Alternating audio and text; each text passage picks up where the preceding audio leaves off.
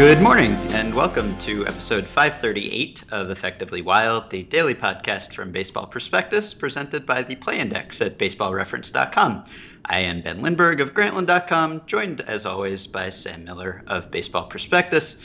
We have got a guest for weeks, I want to say months. Some of the backseat bookers in our audience have been looking ahead to this episode and tweeting and emailing and Facebook commenting to tell us that we should get Nate for episode 538. It's a little gimmicky, a little bit on the nose, but we are happy to have the excuse to talk to someone whose work we admire. So we are pleased to be joined by the former managing partner of Baseball Prospectus, which is probably the first line on his resume, still right above projector of presidential elections and author of The Signal and the Noise and founder and fearless leader of 538, Nate Silver. Hi, Nate. Hey, how are you guys? Great. So I believe, if Wikipedia's information is correct, that today is the six-month anniversary of the launch of 538's ESPN incarnation. So if I'm right Yeah, about that, uh, congratulations. Thanks. My managing editor, um, Mike Wilson, pointed it out to the staff today. It's it's one of those things where it doesn't feel like six months. It feels like some days like six years, and some days like you know six days basically. Uh, but it's been it's been a lot of fun. I hope that people see that we're you know have a slightly larger repertoire in terms of what we can do now um, and get kind of the thesis of the site. But um, but I appreciate it. So that's kind of what I wanted to ask you because we talk a lot on the show, and sabermetric leaning people talk a lot about when certain statistics stabilize, how big a sample you need of, of swing rate or strikeout rate or another stat before you can be confident that performance over that span is representative of his true talent. So, what do you think is the period that it takes a website to stabilize? How, how long does it take before a website's content or audience is representative of the vision that you had when you set out?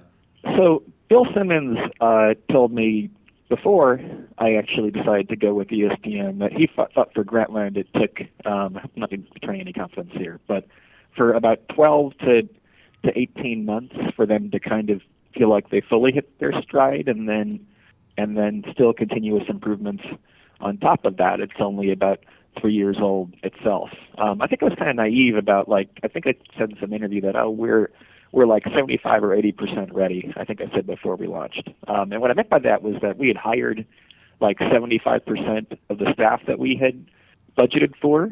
Um, but you don't really know very much about how to run a website or produce any type of product until you actually have customers. And when you're kind of drawing a lot of things on on a whiteboard and doing kind of all these J school critiques, um, you're kind of dumb until you actually see what works and what doesn't. One thing we found, for example, is that readers really like when we go and actually do some, you know, quote unquote traditional reporting, which is something BP has done more and more of too over the years. We sent, for example, a reporter to to Ferguson, certainly not to report um, the front line of that story, but to talk about the economic context there and about how this had been actually a center for protests over minimum wages in the fast food industry and and it's a symbol of of how a lot of suburban areas are working. So stories like that where it's done by a numerate reporter but it's still traditional reporting are something people people like quite a bit. So when you're assessing uh, where you've come in six months, do you sort of see the the topics that you guys approach getting narrower as you find uh, your real strengths and and you know the topics that really get a particular response from your readers, or do you see it going exactly the opposite and getting broader and broader as you uh, try to kind of eventually take on the whole world? Yeah, the the goal is to be is to be pretty broad. Um, you know, we're kind of roughly broken down. I'd say a third sports, a third um, um, politics and economics, and a third kind of lifestyle and science stories that can be highbrow or lowbrow or or whatever else. Um, but you know, the idea I think originally, I mean, look, if you look at at the kind of stuff I wrote at BP back in the day, um, or a lot of stuff there now, a tremendous number of pieces are things that are like, okay, here's some original data that I pulled, and here's a regression analysis, and here's a punchy conclusion about it or a cautious conclusion. And I, I totally love that stuff. That stuff is great. Um, but we want to expand the repertoire where that's not the only kind of thing that we do. So sometimes it does involve more traditional reporting, you know, also reporting on things that are just of interest to geeks when we post stories on um, Scrabble, for example, or or uh, burritos, or uh, or how to find the best airfare, things like that. People tend to gravitate toward toward those two. Um, we're uh, launching a film series, which will be modeled after 30 for 30. Um, the first movie comes out, I think, next month. Um, so finding different ways to reach people, and also kind of you know figuring what are the things that you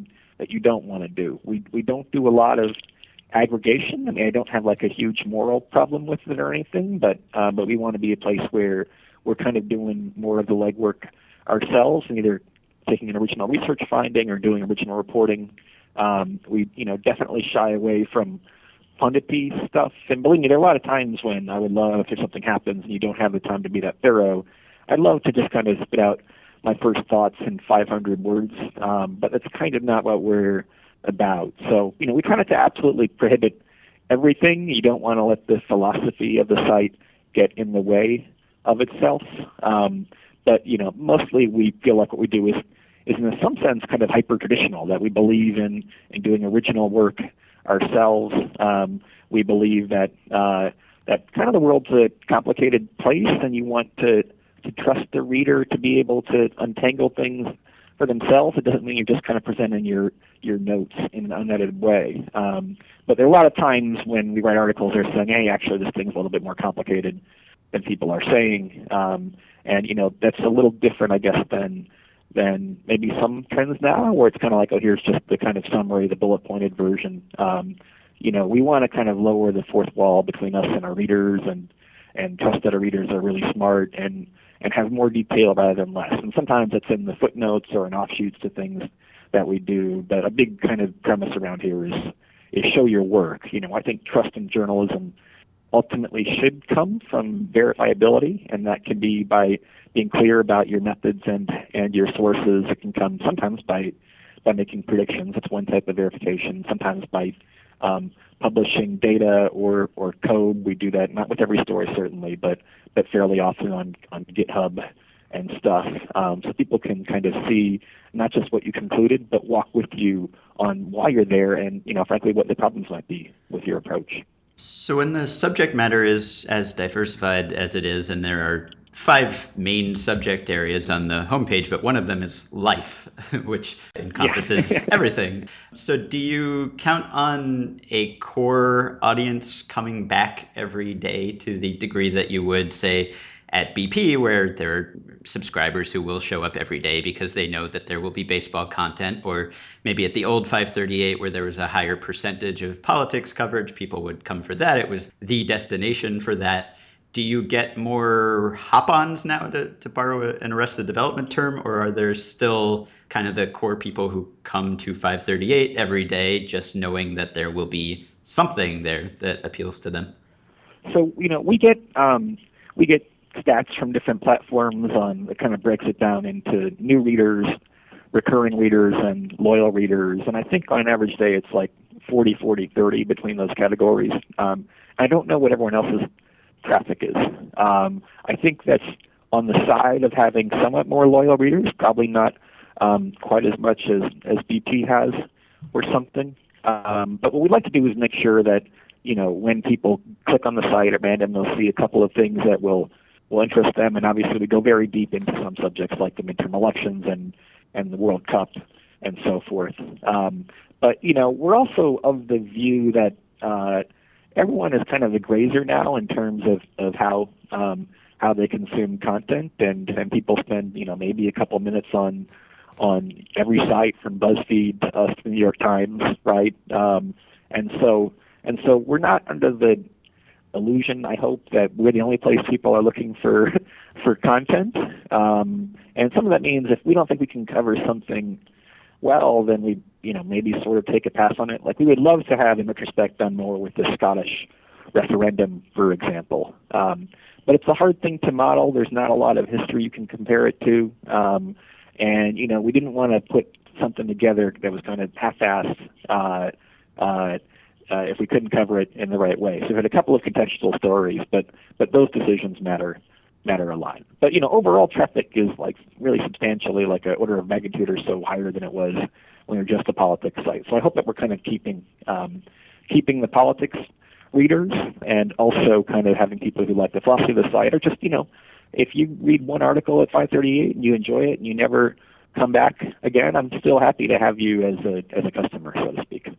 So uh, your uh, baseball analysis, if I can turn it to your baseball analysis for a minute, uh, your baseball analysis is really from uh, a particular generation where there was a lot of interest, a sort of huge, almost exponential growth in both awareness and information in the sport.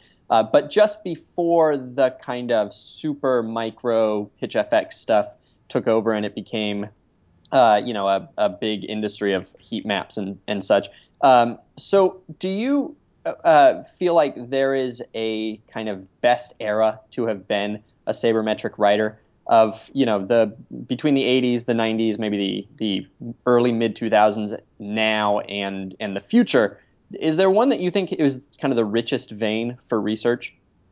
I mean, I think now is my default instinctive answer, right? Um, you know, when I kind of moved on from BP in like 2008, it wasn't quite a point of of stagnation, but it kind of felt like like you know the box score stats had been exhausted. There were some good prediction systems out there based on those. There were Voros McCracken's findings, um, and you were starting to have next gen stats, but there wasn't kind of enough history to really do cool things with them. But I'm always like super impressed whenever I read just how advanced stuff is with respect to measuring catcher framing or or or defense or you know approaches to uh, the clubhouse chemistry or whatnot, right? I mean, it's it's seems really interesting to me. Um, it also makes it competitive. We probably have um, have had in some ways we have Jonah Kerrigan stuff for us, Neil Paine and Ben Morris, but and freelancers, but in some ways baseball is a little tougher because competition's really good, right? Um, whereas in in the NFL or or the NBA to a lesser extent,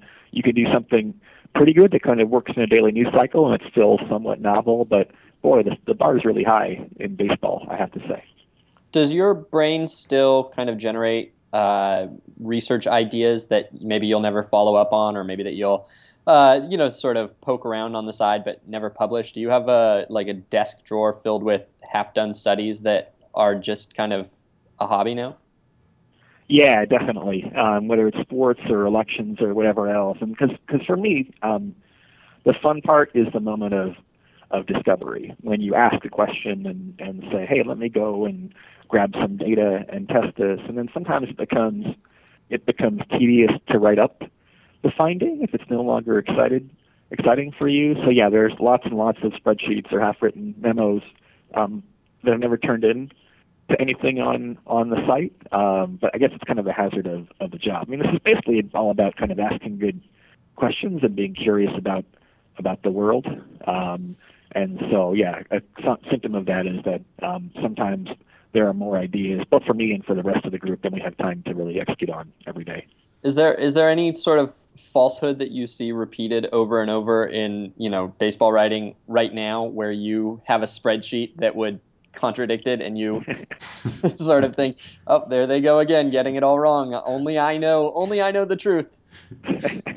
I mean, I think there is maybe relatively more room for improvement on covering um, sports finances. Like one thing I found, for example, is that when a team either signs a marquee free agent or loses one, it seems to have some effect on on ticket sales, controlling for a one-loss record and making the playoffs and so forth. Um, so you know, kind of that paradigm gets a little complicated where you're thinking about, um, oh, do we have a more marketable player? For example, if the Red Sox re-sign to a 35-year-old veteran who's popular to a contract that WAR says is a terrible idea, but he still gets people in the ballpark and stuff like that. Is maybe that you know how do you approach those types of questions? So the sports finance stuff is something we try and do we try and do more of.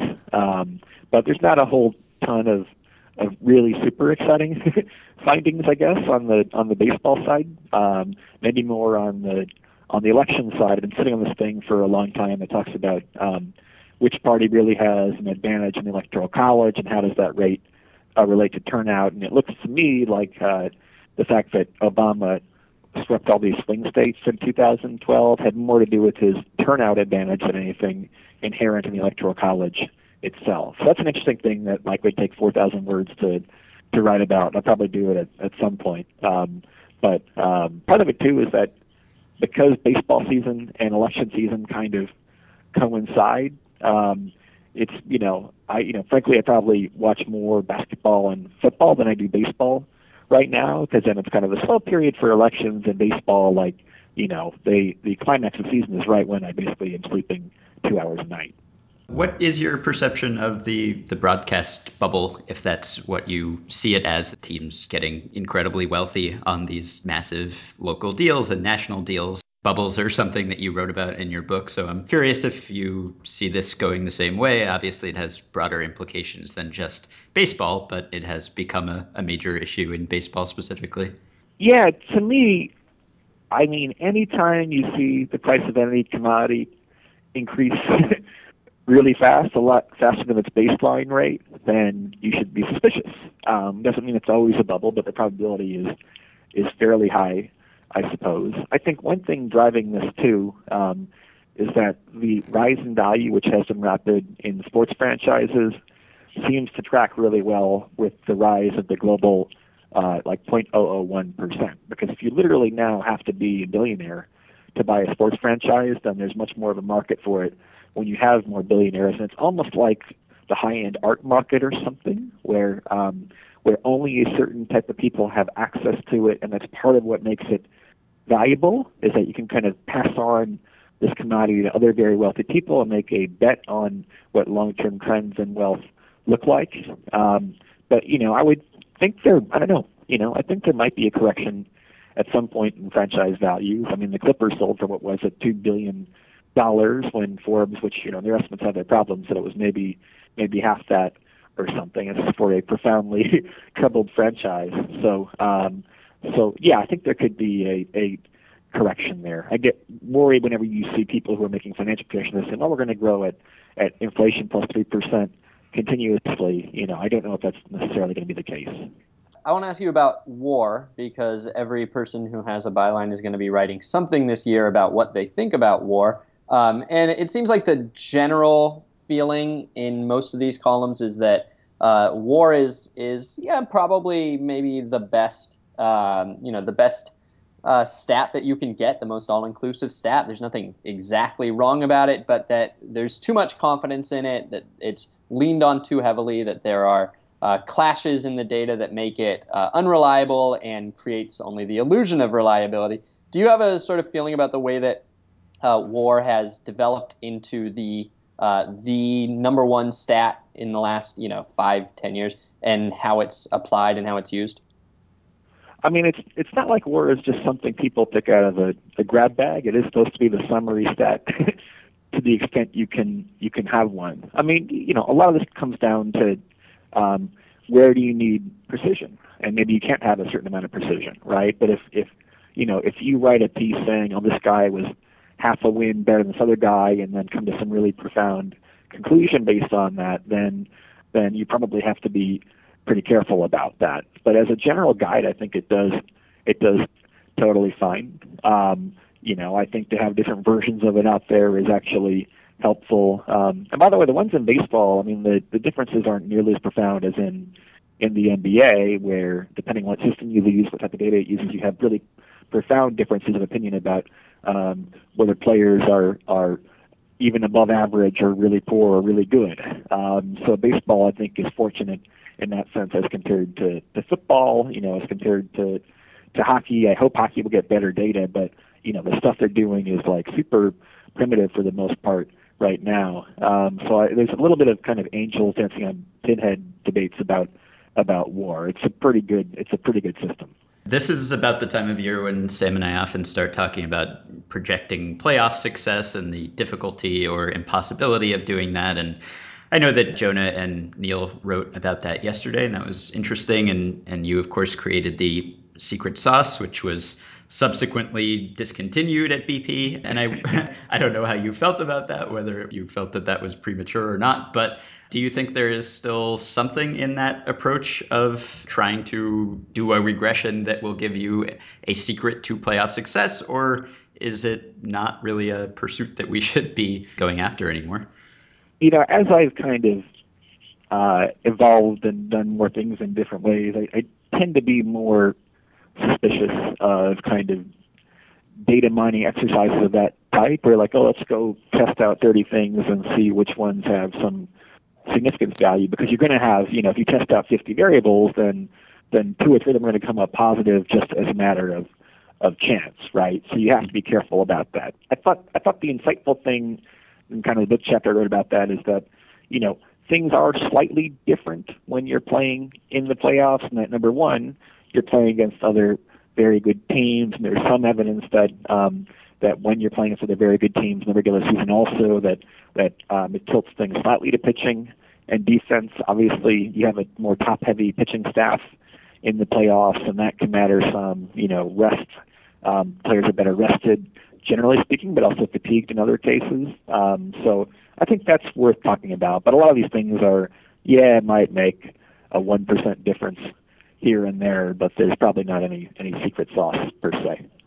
The the the sort of conventional wisdom or i guess the the lore around baseball is that if you have a an ace or maybe even a couple of aces that that makes you extra dangerous in the postseason. And it has kind of been an ongoing mystery of this podcast that ben and i can't quite figure out why.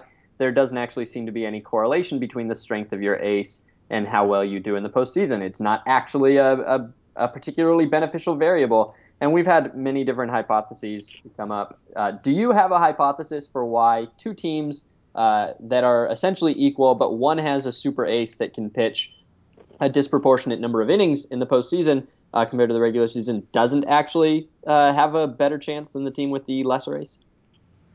I mean, I you know there are such things as as false negatives in the data too. You would think that as pitching staffs get get compressed, that it's kind of inevitable that a team that can start its uh, number one starter three times in a series or twice at least is going to benefit from that to to some degree.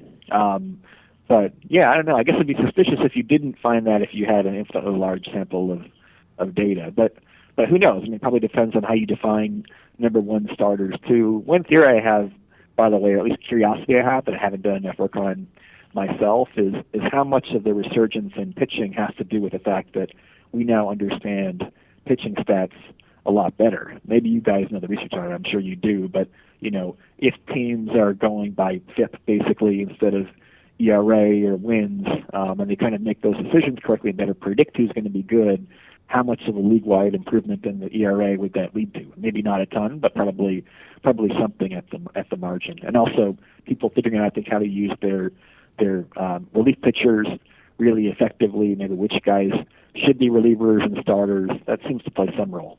Do you feel you, you mentioned being aware of the research and how hard it can be to keep track of that now that there are so many outlets doing this sort of work? Do you feel that you know when 538 does a study or, or when some other major media site does a study, is there a responsibility to sort of scour the internet to see whether anyone has ever done any work on this subject and whether it's been done before so that you can cite and link to that work? Or is there value to just sort of doing it originally and redoing it and maybe doing it in a different way and bringing it to a bigger audience and not necessarily exhausting all the resources that you could to find out whether something has been done in that area already? It's a great question, and there are kind of two parts to it. One of which is kind of a maybe a journalistic ethics thing, and one of which is a, a research question. Um, in general, it's it's good when you have people approaching the same question in largely the same way or somewhat the same way, but you have better replicability if you do that, and that's a that's a good thing, you know. And people have found that in academic contexts, replication rates are are quite low. If people try and recreate the same study in medicine, for example, it fails to find a positive result a lot of the time. Sports data tends to be a little bit more robust than that, um, but but that's an important thing to do. There's also the question of um, you know, we've written things and uh, and then people write us later and said, boy, I did something pretty similar here um, in 2011, and you didn't cite me, right? And we're like, well, the internet's a big place.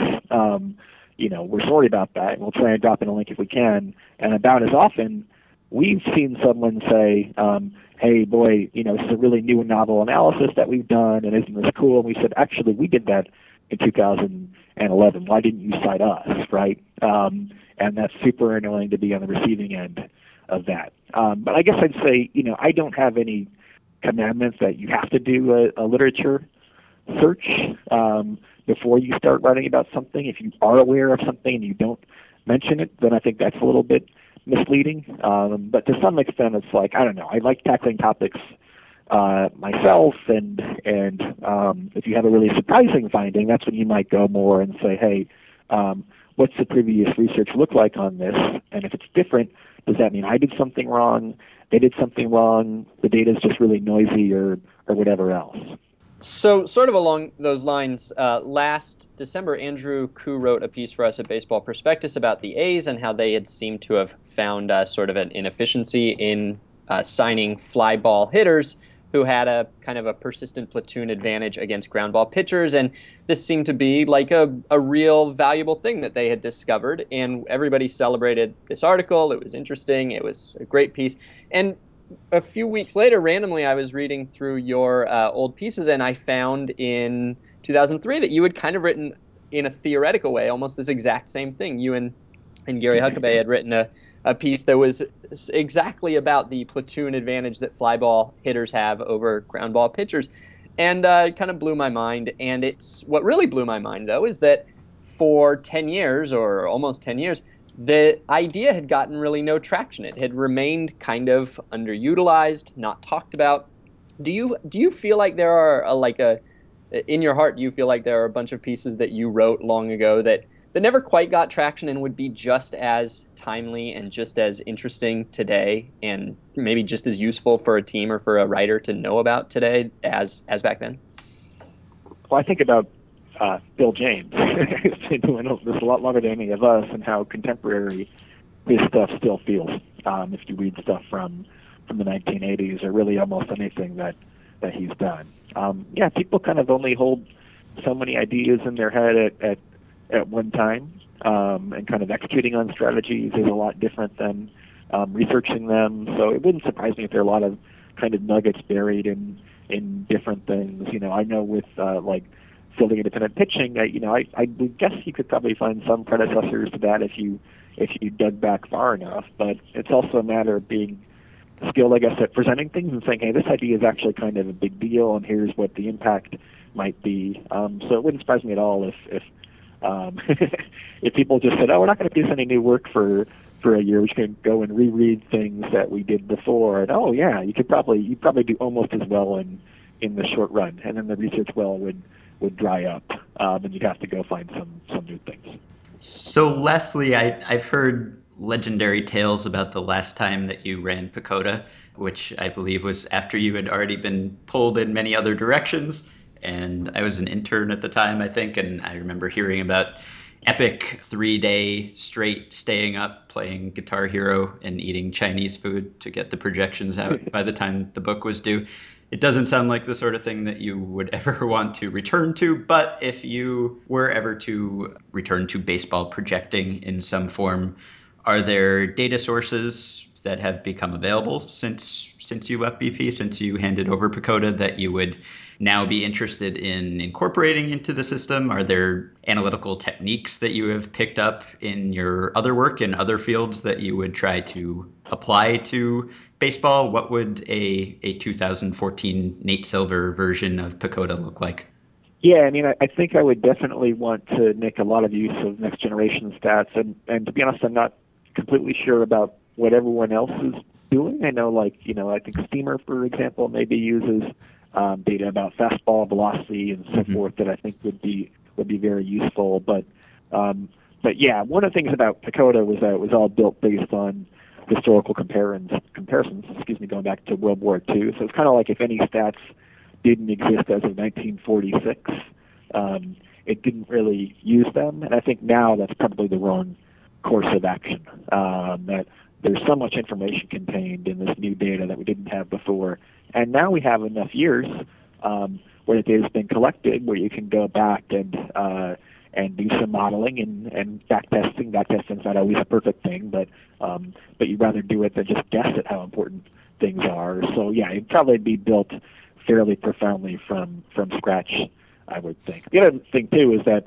in PECOTA, you know, everything was kind of a giant Excel program, and like it was kind of loose bits of static code that I had to recreate every year. So just kind of realizing that um, you know, making an upfront investment in terms of of coding things properly, building an actual program instead of doing things haphazardly saves a lot of time, a lot of time over the long run. In any given year, you might say, well, I can kind of hack this together and it will save me um, two days. That means kind of two weeks of weeks of misery every year when you're recreating your steps from before. And also, you know, if you're doing a lot of things by hand, then there can be errors introduced in, in different ways. And PECOTA was kind of like a, a um, one of those serial Christmas tree light strings where if you're like, oh shit, I went and, and miscalculated the park factors, well, it's one of the first steps, and you have to go back and redo everything. If I actually had a proper program like I do now for our election stuff, then that fix can be made in, in five minutes. Mm-hmm. All right. Well, thank you for coming on and making a, a podcast return to Baseball Prospectus and doing our gimmicky branding 538 tie-in episode. It was good talking to you. Awesome. Thank you, guys. All right, that is it for this week. You can find us on Facebook at facebook.com slash groups slash effectively wild. You can send us emails for next week's listener email show at podcast at baseballprospectus.com. You can rate and review and subscribe to the podcast on iTunes. And you can support our sponsor by going to baseballreference.com, subscribing to the Play Index using the coupon code BP, and get the discounted price of $30 on a one year subscription. Thanks for listening. Have a wonderful weekend. We will be back on Monday.